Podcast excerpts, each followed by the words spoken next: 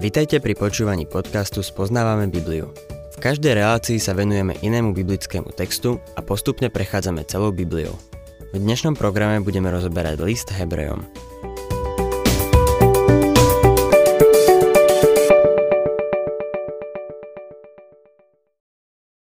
Milí poslucháči, v prvej kapitole Epištoly Hebrejom sme v prvých troch veršoch mali nadradenosť Krista nad starozmluvnými prorokmi a potom nadradenosť Krista nad anielmi. V starej zmluve anieli zohrávali dôležitú úlohu. A Židia, ktorým je aj táto epištola adresovaná, považovali anielov za bytosti, ktoré stáli hneď vedľa Božieho trónu. Písateľ tohto listu dokazuje, že Kristus je im nadradený. Odhaľuje im Kristovo božstvo a tým aj jeho nadradenosť nad anielmi. On je Boh, syn. Oni sú len stvorené bytosti. Sú to služobníci. Syn prijíma uctievanie. Anieli nikdy. On je dedič, oni nie. On je vládca, oni nie. On je stvoriteľ a oni sú stvorenia. V druhej kapitole sme sa stretli s prvým varovným signálom. Ako keby sme išli cez zákrutu, pred ktorou je varovná značka – táto značka varuje pred odchýlením, nie pred prekročením povolenej rýchlosti. Odchýlením sa od veľkých biblických práv, ktoré možno brať ako samozrejmosť. Vo zvyšku druhej kapitoly vidíme nadradenosť Krista voči anielom. Ale teraz ako človeka. To je rovnako dôležité zdôrazňovať ako Kristovo božstvo. Na zem priniesol svoje božstvo. Do neba si vzal späť svoje človečenstvo. Hebrejom 2. kapitola, 5. verš. Veď pán budúci svet, o ktorom hovoríme, nepodriadil anielom. Na začiatku je dôležité povedať si, o akom svete tu autor hovorí. Veľa ľudí hneď príde k záveru, že budúci svet je nebo. Avšak výraz pre svet v tomto verši znamená v gréčtine obývaná zem – v tomto verši sa píše o ľuďoch na tejto zemi. Tento výraz nachádzame aj v Matúšovi 24.14, kde sa píše A toto evanilium o kráľovstve sa bude hlásať po celom svete, po celej obývanej zemi, na svedectvo všetkým národom. A potom príde koniec. Rovnako ho máme aj v Rimanom 10.18. Ale pýtam sa, či nepočuli? Ale áno, po celej zemi, obývanej zemi, rozlieha sa ich hlas a po končiny sveta ich slová. To slovo svet sa nemôže vzťahovať na nebo alebo väčnosť. Nevzťahuje sa na túto dobu milosti, v ktorej teraz žijeme. Týka sa mesiášského kráľovstva, kráľovstva, ktoré príde na zem. Hebrejskí veriaci, znali starej zmluvy, vedeli, že tematickou piesňou tej knihy bolo budúce kráľovstvo, ktorému bude kráľovať jeden z Dávidovho rodu. Mesiášske kráľovstvo sa stalo tematickou piesňou všetkých prorokov. Veď pán, budúci svet. Tisícročné kráľovstvo tu na zemi. Vráťme sa k tomuto nášmu veršu. Veď pán, budúci svet, tisícročné kráľovstvo tu na zemi, o ktorom hovoríme, nepodriadil anielom nielenže nevládli v minulosti, ale nebudú vládnuť ani v budúcnosti. V minulosti boli služobníkmi a poslami. A naďalej nimi budú aj v budúcnosti. Toto je tá myšlienka, ktorú vyjadruje tento verš. Teraz obracia pozornosť k 8. žalmu. Podáva nám v ňom výklad tohto podivuhodného žalmu, ktorého témou je stvorenie. Hebrejom 2.6 tak o tom, kto si kde si svedčí. Čo je človek, že na ňo pamätáš, alebo syn človeka, že oň ho dbáš. Verše 6 až 8 sú citátom z 8. žalmu 5. až 7. verša. Zastavme sa tu na chvíľu. Čo je vlastne človek? Je to len malý tvor na jednej z menších planét. Niekto to raz vyjadril takto – Človek je vyrážka na pokožke malej planéty. To je naozaj zaradenie človeka na miesto, kam patrí. Je to viac menej presné. V Božom vesmíre sme nepatrní. Niekto iný povedal. Keď vezmete do rúk ten najmenší kúsok stvorenia, časti atómu, a potom siahnete po tom najväčšom, človek je zrejme niekde medzi nimi. Človek stojí niekde v strede hmotného stvorenia, ale dôležité je to, že pán slávy, tá druhá osoba Božej Trojice, zastal Ježišom človekom. Čo je človek, že na ňo pamätáš? Odpovedou je, že Ježiš sa stal človekom. Opustil nebeskú slávu, prišiel na zem a nestal sa anielom. To je to, čo nám písateľ listu Hebrejom povie. Čo je človek, že na ňo pamätáš? Alebo syn človeka, že oň ho dbáš? Čo je človek? Človek sám o sebe nie je nič. Z fyzikálneho hľadiska, ak by ste rozložili jeho telo na chemické prvky a chceli ich predať, dostali by ste možno zo pár eur. Dnes možno vďaka inflácii o niečo viac. Ale nie je to veľká hodnota. Veď čo si človek kúpi za 5 eur? Takže z fyzikálneho hľadiska nemá veľkú hodnotu. Čo sa týka duševnej stránky, človek si namýšľa, že niečo vie, ale vie toho veľmi málo. Čo vlastne človek vie o tomto šírom vesmíre, v ktorom žijeme? Minuli sme miliardy dolárov na to, aby sme poslali človeka na mesiac. Chceli sme zistiť, ako to všetko začalo. Keďže naša krajina neverí v Genesis 1, skúmame mesiac.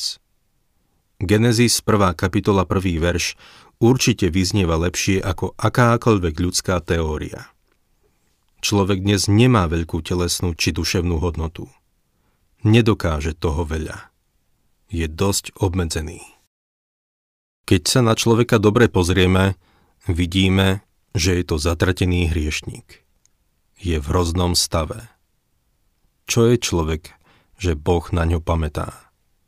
Alebo syn človeka, že oň ho dbáš?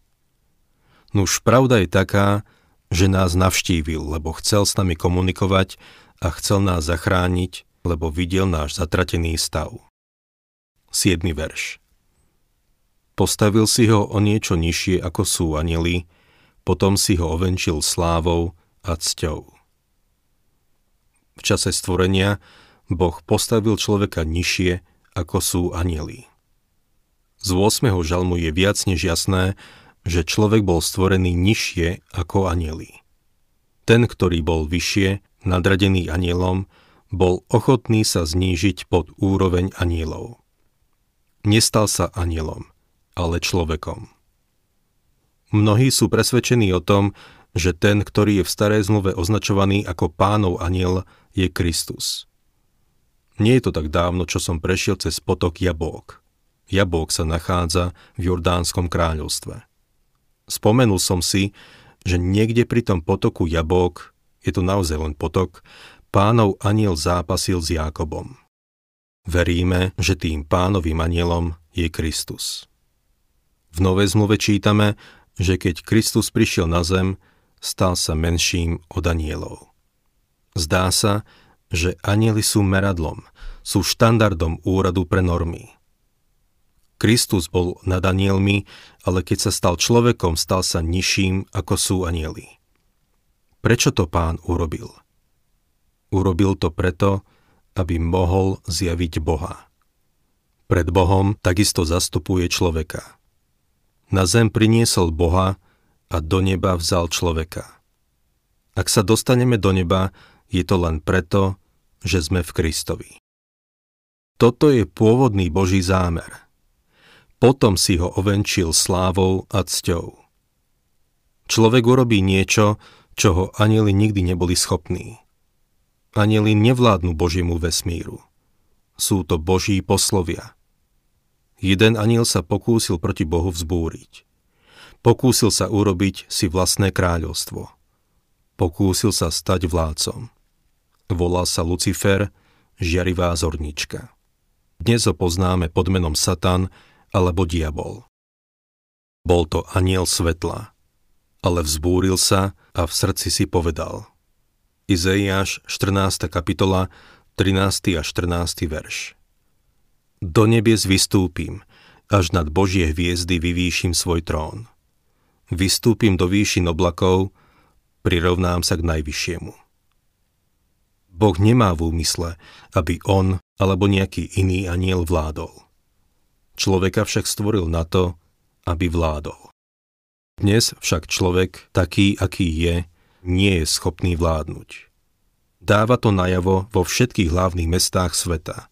A to natoľko, že v hambe musím skloniť hlavu. Človek nevie vládnuť, ale myslí si, že áno. Osvojil si satanov názor. Pokúša sa vládnuť bez Boha. Kvôli mojim častým cestám do Anglicka som veľa študoval anglickú históriu. Chcel som sa pozrieť na opáctva, hrady a katedrály a ich pozadie s určitým stupňom inteligencie. Neuvedomoval som si, akí krvilační boli anglickí králi. Len čo sa niektorý z nich stal kráľom, pozabíjal všetkých svojich príbuzných, aby mu nikto nemohol vziať trón. Ak by ste boli kráľovým bratom alebo bratrancom, mali by ste problém. Bol by vás schopný zavrieť do londýnskej veže, kde mnohí prišli o hlavu. Človek bez ohľadu na svoj pôvod nie je schopný vládnuť tejto zemi tak, ako to mal Boh v úmysle. Ale Boh svojim vykúpením privedie človeka späť k tomu, aby mohol vládnuť. V 8. žalme máme tento výrok. Potom si ho ovenčil slávou a cťou. Niektoré preklady ešte pokračujú slovami a ustanovil si ho nad dielami svojich rúk napríklad roháčkov preklad.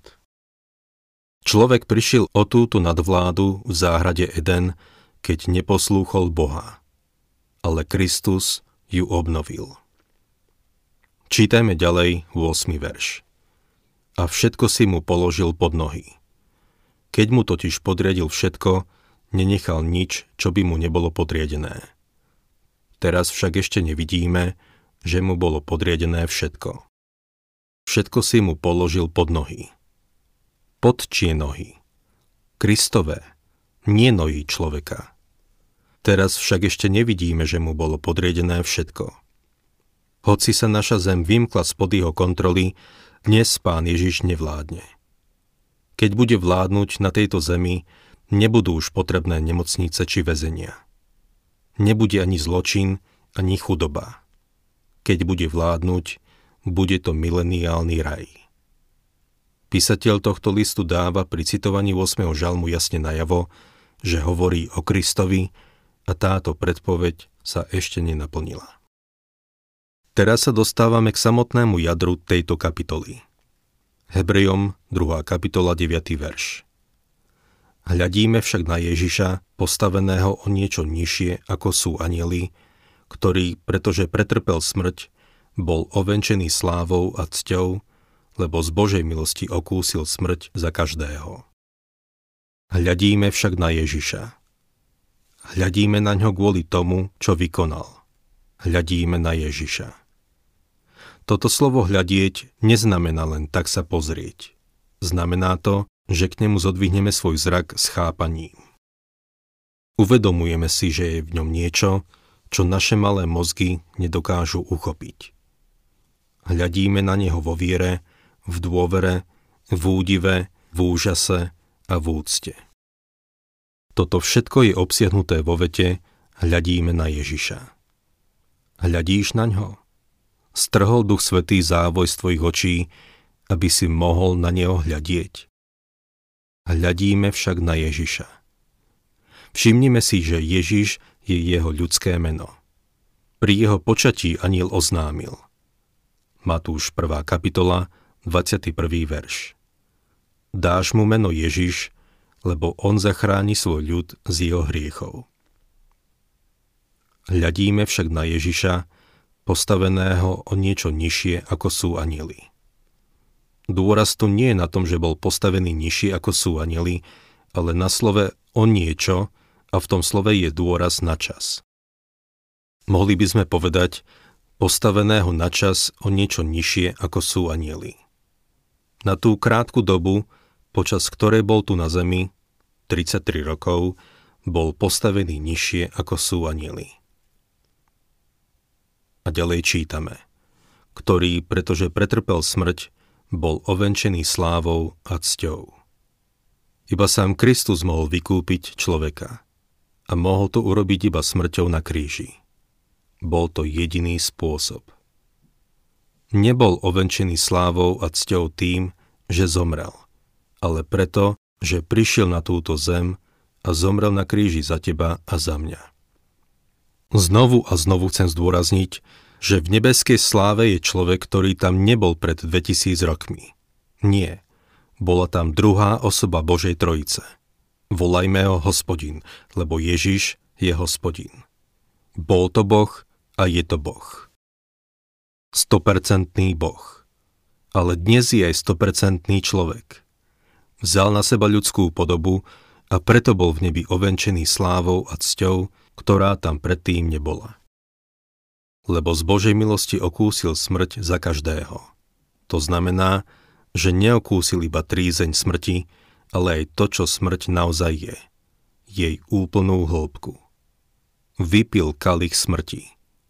Ten horký kalich si pritlačil k perám a vypil ho do dna. A urobil to pre nás z Božej milosti. Dnes je voči nám milostivý. 10. verš Veď sa patrilo, aby ten, pre ktorého je všetko a skrze ktorého je všetko, a ktorý priviedol mnoho synov do slávy, cez utrpenie zdokonalil pôvodcu ich spásy. Toto je dôležité, aby sme pochopili. Ježiš nebol človek, v ktorom Boh niečo vykonal. Jeho ľudská stránka neznamená, že bol nejakým náboženským géniom. Neznamená to, že bol martýrom za nejakú vznešenú vec. Neznamená to, že bol niekým, kto dal dobrý príklad – Kristovo poníženie dosiahlo dve veci. Poprvé, osobe Krista to prinieslo slávu a česť a po druhé, človeku zabezpečilo možnosť spasenia. Do neba vzal Kristus človečenstvo.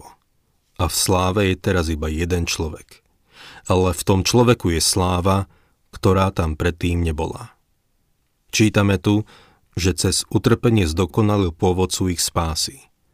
Slovo zdokonalil je z gréckého slova telejo, čo znamená priviesť k cieľu, završiť, dokončiť. Aj keď to bol Boží syn a bol to sám Boh, jeho dokonalý život nás nespasí. Nespasí nás ani jeho narodenie z panny. Dokonca ani jeho učenie nás nespasí. Nespasia nás ani jeho zázraky, ani príklad, ktorý nám zanechal. Bola to jeho smrť na kríži, ktorou nás spasil.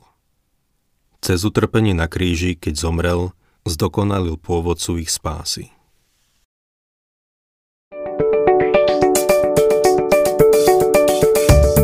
Ak sa vám páči program Spoznávame Bibliu, budeme radi, ak ho odporúčite svojim známym a dáte like, alebo nás začnete sledovať na facebookovej stránke Spoznávame Bibliu a ak vás niečo oslovilo alebo zaujalo, napíšte nám cez Facebook alebo na adresu spoznávame.bibliu zavinač gmail.com.